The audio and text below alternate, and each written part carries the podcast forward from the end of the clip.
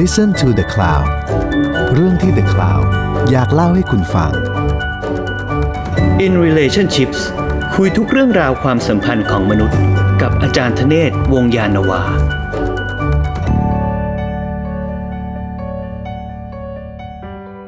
สวัสดีครับ ขอต้อนรับเข้าสู่รายการ In Relationship นะครับ ผมช้างน้อยกุญชรณอยุธยานะครับ ผมอยู่กับอาจารย์ธเนศวงศ์ยานนาวาครับ สวัสดีครับอาจารย์ครับ สวัสดีครับครับ ครั้งที่แล้วเราพูดกันถึงเรื่องทำไมเราต้องขยัน ครับ ก่อนหน้านี้เราพูดเรื่องเวลามาพอสมควรนะครับ แล้วก็มีการเชื่อมโยงกันหลายเรื่องนะครับ วันนี้อาจารย์อยากชวนคุยเรื่องการทำงานบ้างทำงานคอารับจารย์ที่มีเรื่องอะไรที่อยากแชร์บ้างครับ ตอนนี้ คือเราก็ได้พูดกันไปจากคราวที่แล้วนะครับว่าไอ้ความขยันเนี่ยนะครับซึ่งเป็นไอเดียที่สำคัญที่ระบบอาณานิคมเนี่ยนะครับ ผมมักจะเรียกว่าคนคริสต์นะครับคนยุโรปคริสต์ผิวขาวนะครับเพราะว่าสำนึกอันเนี้ยนะครับมันยังไปสัมพันธ์อยู่กับการที่มองคนผิวดำขี้เกียจ หรือคนในเอเชีย หรือคนใน Southeast Asia ไม่ว่าจะเป็นฟิลิปปินส์อินโดนะครับในช่วงอาณานิคมว่าเป็นคนขี้เกียจอนอกจากขี้เกียจแล้วก็ยังเป็นคนที่คิดไม่เป็นนะครับอันนี้เรื่องเลยผมคงจะไม่ขอพูดนะครับ เพราะมันเป็นอีกประเด็นหนึ่งนะสิ่งที่สำคัญของระบบการทำงานนะครับ ซึ่งเปลี่ยนแปลงไปในเราพูดถึงเรื่องเวลาในอดีต จากที่คุณต้องทำงานตามฤดูกาลก็จะเปลี่ยนมาเป็นการทำงาน อย่างน้อยๆที่สุดก็เรียกว่า9โมงถึง5โมงเย็น9 to 5 9 to 5นะครับ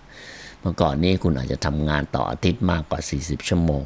นะครับปริมาณก็ลดลงไปเรื่อยๆ เราก็จะเห็นได้จากกรณีของประเทศประเทศในยุโรปซึ่งช่วงเวลาในการทำงานก็จะลดลงนะครับยกเว้นประเทศบอยพัฒนาหรือสหรัฐอเมริกาซึ่ง ก็ชั่วโมงในการทำงานก็จะสูงนะครับพวกเยอรมันสแกนดิเนเวียอะไรพวกนี้นะครับเราก็จะเห็นได้ว่าชั่วโมงการทำงานน้อยลงแต่สิ่งที่สำคัญอย่างหนึ่งตั้งแต่การล่มสลายนะครับก็ไม่ได้เรียกว่าการล่มสลายนะครับการถดถอยของรัฐสวัสดิการนะครับ ซึ่งเริ่มขยายตัวอย่างจริงจังตั้งแต่หลังเศรษฐกิจตกต่ำนะครับประมาณสักปีไหนอาทจารย์ศวรรษพอถึงพันเก้าร้อยสามสิบนะครับก็คือช่วงก่อนปฏิวัติสองสี่เจ็ดห้าเนี่ยนะครับ สิ่งที่สำคัญอย่างหนึ่งนะครับของการเมื่อมันสวัสดสวัสดิการลงไป สิ่งที่สำคัญอย่างหนึ่งนะครับนั่นคือคือการเพิ่มศักยภาพในการที่เราให้เราแต่ละคนนั้น จะต้องรับผิดชอบตัวเราเองนะครับรับผิดชอบที่มีต่อตัวเราเองทีนี้ในขณะเดียวกันแล้วเนี่ยนะครับเเราจะเห็นได้ว่า ในกลไกของระบบการผลิตและบริษัทต่างๆ ในยุโรปหรือในสหรัฐอเมริกาก็ดีนะครับ ถ้าเราย้อนกลับไปดูเราก็จะเห็นถึงเอ่อการแข่งขันนะครับ โดยเฉพาะอย่างยิ่งญี่ปุ่นนะครับ ที่เจริญเติบโตขึ้นมานะครับ ตั้งแต่หลังจริงจริงๆก่อนหน้านั้นอยู่แล้วนะครับ ญี่ปุ่นแพ้สงครามจริง แต่ญี่ปุ่นก็สามารถที่จะบอมเบอร์เบอร์หรือทำอะไรหลายอย่างนะครับเอ่อฉลบชนะรัสเซียอะไรต่างๆนะ ญี่ปุ่นก็จะ rise ขึ้นนะครับก็เจริญเติบโตขึ้นมา จนกระทั่ง ผมคิดว่าในทศวรรษที่ 1970 ภาพ ของการเป็น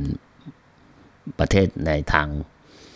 มหัศจรรย์ในทางเศรษฐกิจนะครับของญี่ปุ่นนะครับ ก็จะชัดเจนมากยิ่งขึ้น ใน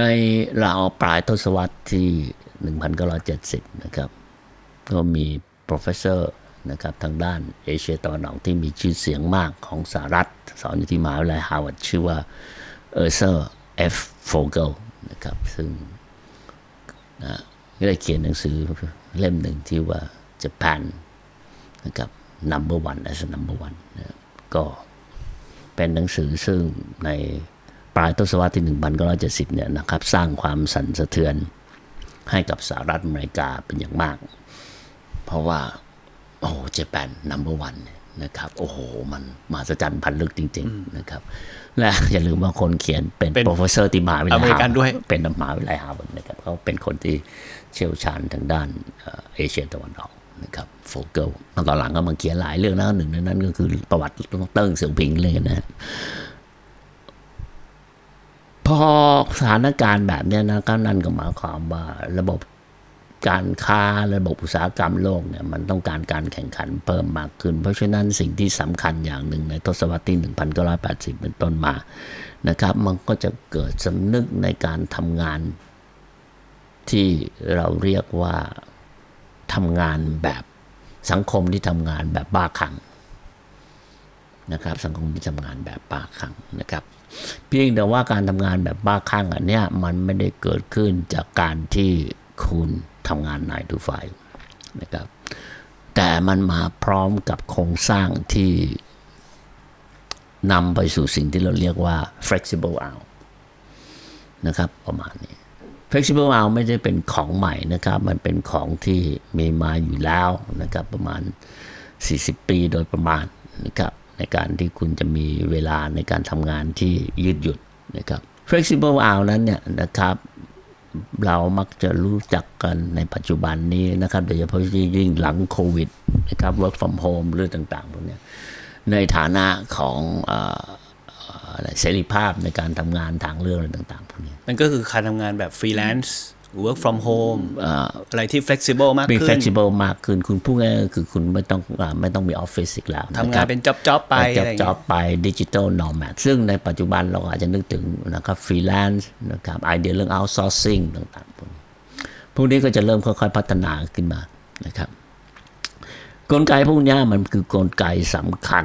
นะครับ โดยนะซึ่งผมไม่แน่ใจผมพูดไปเลยอย่างว่าในการเรียกร้อง flexible out นั้นเนี่ยนะครับมันเกิดขึ้นโดยเฉพาะอย่างยิ่งกลุ่มผู้หญิงที่เรียกร้อง เพราะว่าแม่ต้องทำงานบ้าน แล้วก็โดยเฉพาะยิ่งการเลี้ยงดูเล็กมีลูกมีลูกต้องการทำงานบ้านเอ่อก็ต้องการความอิสระในการทำงานก็ทำงานก็มีแฟนเพราะฉะนั้นมันก็นะครับมันก็ไปพร้อมกับอีกประเด็นหนึ่งที่สำคัญนะครับ ในช่วง 60 70 ที่สู้กันมานะ60 70 นั่นคืออะไรขบวนการเฟมินิสต์ นะครับอะไรต่าง ๆ พวกนี้นะนี่เราต้องเข้าใจอีกเรื่องหนึ่งนะครับ ก็คือว่าเมื่อก่อนเนี้ยเราเรียกแผนก HR ว่าแผนก personnel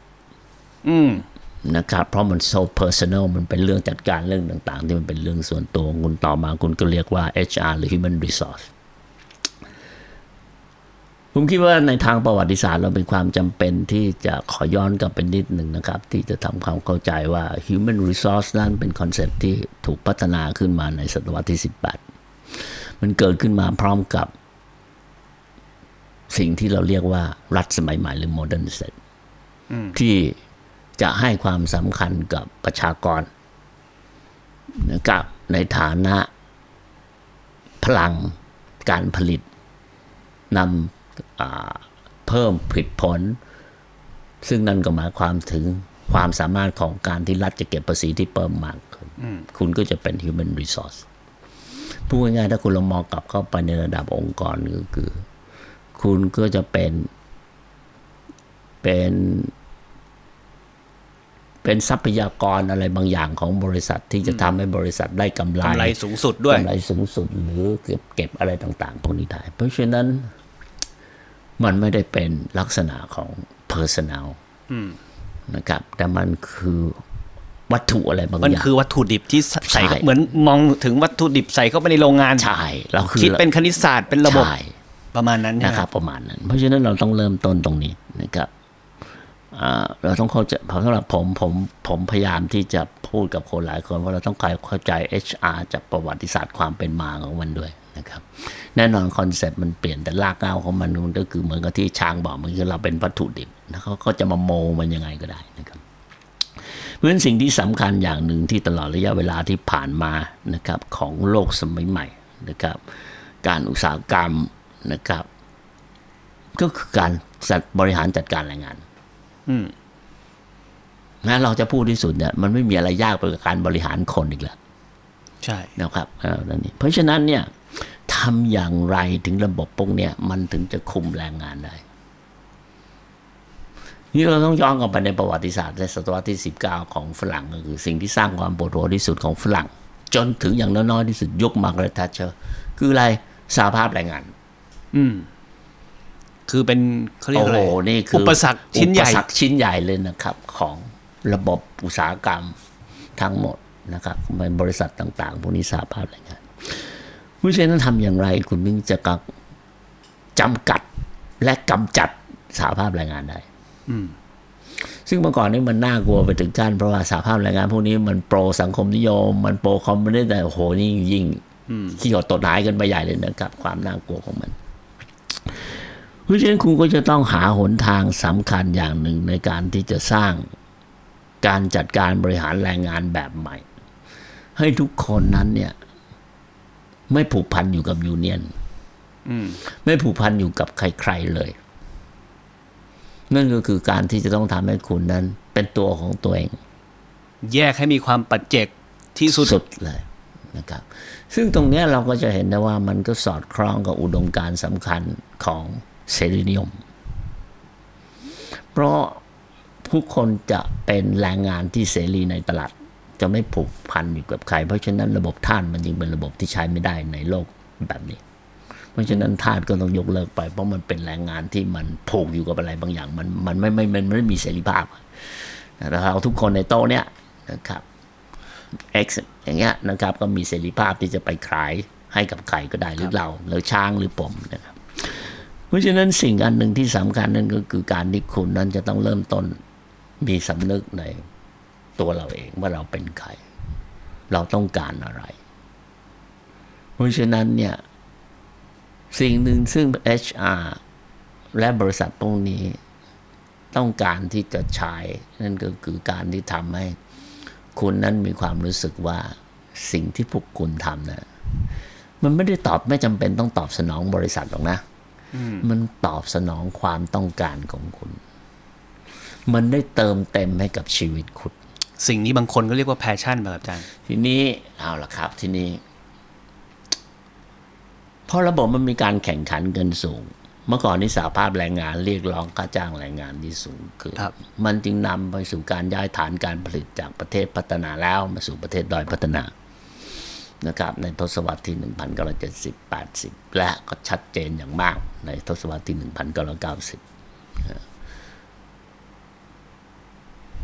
ค่าจ้างแรงงานถ้ามันสูงขึ้นเนี่ย คุณจะแข่งขันในตลาดได้ไง อันนี้ผมคิดว่าเราทุกคนได้ยินประโยคนี้มาอยู่ตลอดเวลาแม้กระทั่งในประเทศไทยเพราะฉะนั้นคุณจะสร้าง incentive ให้กับคนในการที่จะขยันทำงาน กลับไปสู่คำนี้กันนะครับว่าขยันทำงานอย่างเงี้ยหนึ่งในนั้นก็คือการสร้างอุดมการณ์ที่เรียกว่า passion ทำงานที่รักทำงานที่รัก ลุ่มหลงกับมันลุ่มหลงกับมัน เพราะฉะนั้นเรามันเราไม่ได้ทำเพื่อบริษัทแล้วนะ เราทำเพื่อตัวเราเองมันตอบสนองนี้ตัวเราเองมันมี higher purpose มากกว่านั้นนะมันมีอะไร purpose มากกว่านั้นแล้วอย่าลืมอ่าผมคิดว่าสิ่งอันหนึ่งนะครับ ถ้าเรากลับไปดูรากศัพท์ของคำว่า passion หรือ passio ในภาษาละติน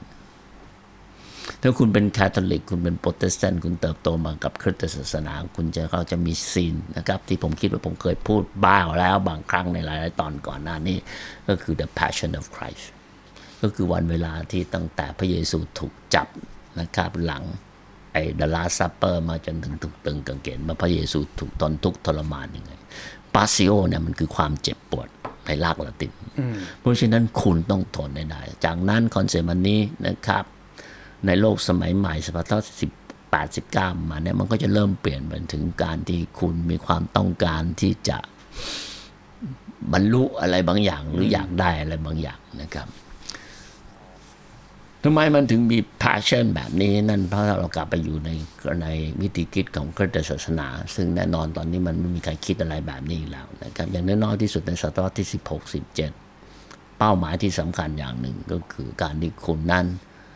จะต้องเรียนแบบพระเยซู อืมเพราะฉะนั้นการเรียนแบบพระเยซูคุณก็ต้องทำอะไรคุณก็ต้องสามารถทนต่อความเจ็บปวดที่ถูกแทรกเคี่ยนหรือถูกนะครับแบกเสาถูกถูกตึงกางเกงนั่นนะไอ้กลไกอันเนี้ยมันก็จะเป็นกลไกที่สำคัญมากในการที่เอ่อระบบอุตสาหกรรม หรือ HR ต่างๆพวกเนี้ยก็เอาไอ้คอนเซปต์พวกเนี้ยนะครับเข้ามาใช้ในการที่จะทำให้คุณนั้นรู้สึกว่า ฉันจะต้องทนต่อความเจ็บปวด ผมใช้คำว่ามาเป็นตัวล่อได้ไหมอ่าเป็นตัวล่อก็ได้นะครับ ต่อความเจ็บปวดต่างๆพวกนี้ โดยอะไร โดยบริษัทไม่ต้องเสียสตางค์เลยแม้แต่นิดเดียว อืม หรือเสียตังค์น้อยลงอ่าหรือเสียตังค์น้อยลงอ่ามันจะทำให้คุณนั้นสามารถที่จะผลิตสิ่งต่างๆ ถ้าทำงานต่างๆ แม้กระทั่ง overtime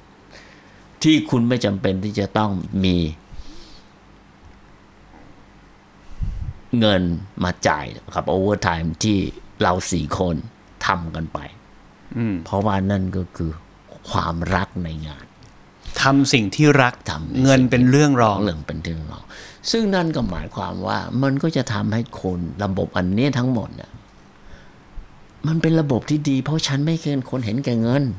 บริษัทก็ไม่ได้เห็นแก่เงิน แต่เห็นกับการที่ช้า มีความสุขได้มีความสุขในการได้ทำเติงามนเต็มกับเป้าหมายที่ตัวเองได้มันตั้งวินเอาวินซิ t u เอชันคก็รับวินวินซิ t u เอชันแต่คนที่สวยคือคุณอืมเพราะคุณต้องทำงานหนัก โดยไม่รู้ตัว โดยไม่รู้ตัว แล้วคุณก็รักที่จะพูดง่ายๆก็คือ คุณยินดีที่จะให้เขาขูดรีดอืม เราก็จะมีความสุขกับสิ่งนั้นก็ passio ไงอืมใช่ไหมพอถูกตรึงกางเขน คุณโอ้รู้สึกว่าฉันได้แบกโลกไว้นะฉันปลดปล่อยมนุษยชาติ ฟินฟิน happy เลย แต่ทุกแต่ทนทุกข์นะ แต่ฟินเออเออฟินนึกออกไหมครับ เพราะฉะนั้นนี่มันก็จะเป็นสิ่งที่เราจะได้ยินอยู่ในตลาดและในประเทศไทยเรื่อง passion อืมคำนี้มันมันมันเริ่มบูมเอาช่วงประมาณสัก เป็นสิบยี่สิบปีได้ไหมฮะ ประมาณนั้นนะครับอ่า เพราะเพราะว่าทุกทุกทุก period อะมันจะมีนะครับคุณไปดูเลยกลไกในทางธุรกิจเนี่ยมันจะมีไอ้คำ buzzword พวกเนี้ยนะครับ ที่จะต้องเข้ามาแก้ปัญหาอะไรต่างๆพวกนี้นะครับ แต่ละยุคมันก็จะต้องโยกมันก็จะต้องมีคำพวกเนี้ยนะครับ เทคนิคต่างๆ พวกนี้เข้ามาในการจัดระเบียบแรงงาน จัดบริหารจัดการแรงงานนะครับ ไม่ให้คนไม่แฮปปี้ไม่ให้คนโกรธ เพราะว่าถ้าคนโกรธคนไม่พอใจมันก็จะส่งผลต่อการทำงาน เพราะฉะนั้น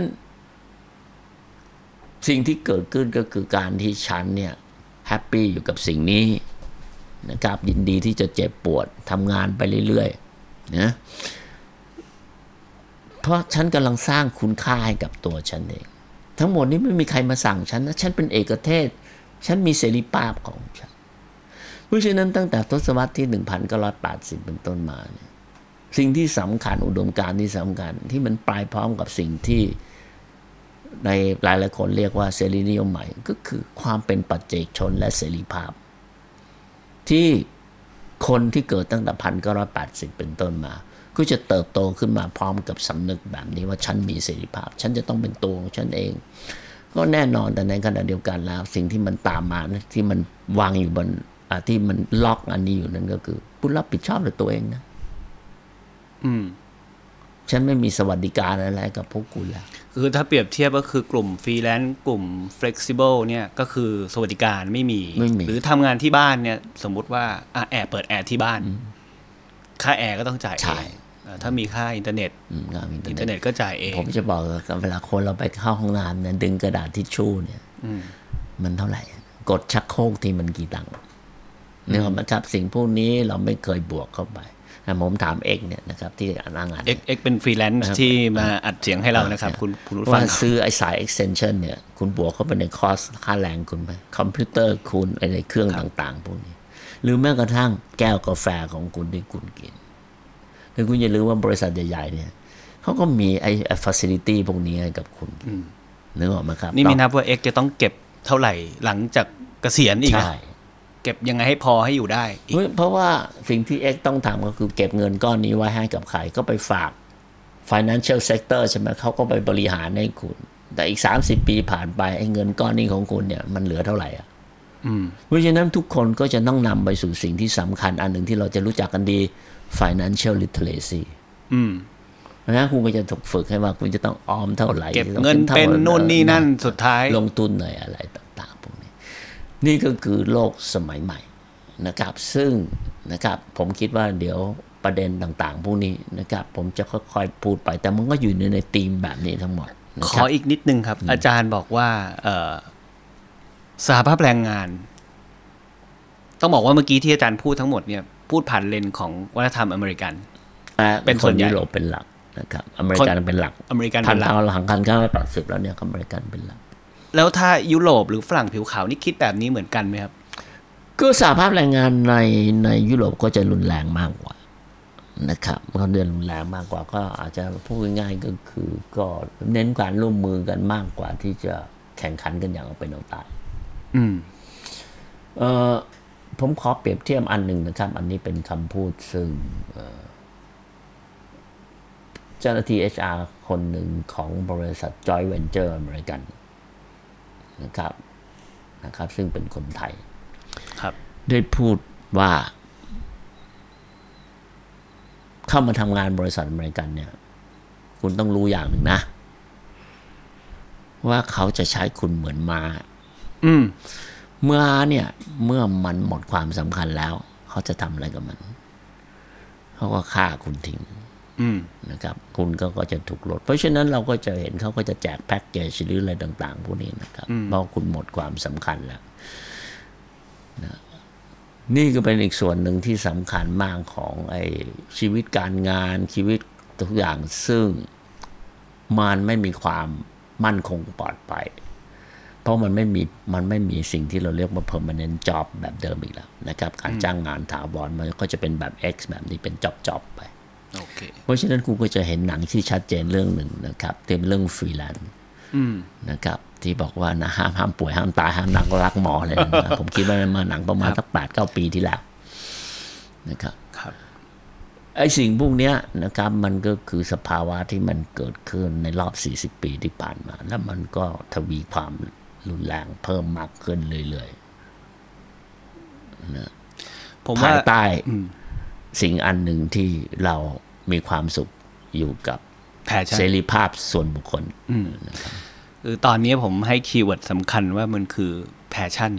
คือมันเริ่มมาจากเมื่อก่อนมนุษย์ทำงานมันมี fix เวลา มันมี 9 to 5 แล้ววันหนึ่งเนี่ย ส่วนหนึ่งก็มาจากการที่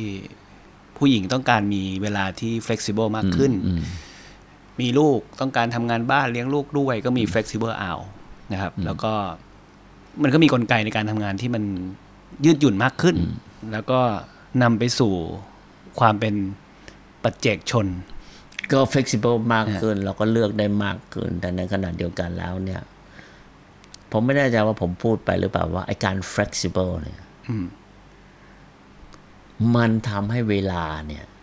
ในการทำงานเนี่ย มันยืดออกไปได้อย่างไม่มีที่สิ้นสุด อืม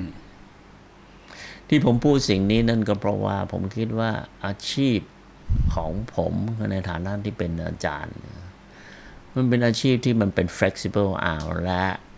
มันเป็นอาชีพซึ่งในท้ายที่สุดแล้วมันเป็นอาชีพที่กดขี่คูลี่ตัวเราเองโดยไม่รู้ตัว หมายความว่า เพราะว่ามันบางทีเวลาผมนั่งเขียนงานเนี่ยหนึ่งผมเตรียมพูดหรือเตรียมเขียนแล้วเนี่ย มันไม่มีเสาร์อาทิตย์อะ อืม มันเข้ามาอยู่ในเวลา นอกเวลางานด้วย มันไม่มีมันไม่มีวันมันไม่มีวันหยุดนะแล้วเพดานขีดเส้นของงานไม่มีขอบของงานด้วย มัยก็ไม่มีขอบของงานนะครับเพราะฉะนั้นมันไม่มีสิ่งนะสิ่งที่อาจารย์บอกคือ passion ด้วยเปล่า มันไม่รู้ passion หรอกนะมันไม่มี9 to 5มันไม่จบมันไม่ใช่เป็นงานที่มันจบในใน9 to 5อ่าแล้วอาจารย์ก็บอกว่าเออ HR เนี่ยก็นำ conceptสิ่งที่มันเหนือกว่าเอ่อ สิ่งที่รักอะ่ะมาเป็นตัวล่ออก็คือแพชชั่นมันก็ต้องเปลี่ยนแปลงไปนะครับ มันก็ต้องมีเทคนิคแต่ละยุคแต่ละสมัยที่ถูกนำเอามาใช้นะครับมันก็จะมี device ต่างๆ ที่เหมือนกับ financial device อะนะนะครับที่จะมาใช้นะครับในการบริหารจัดการควบคุมแรงงานนะครับ ที่จะทำให้เขาอย่างน้อยๆที่สุดก็ happy กับ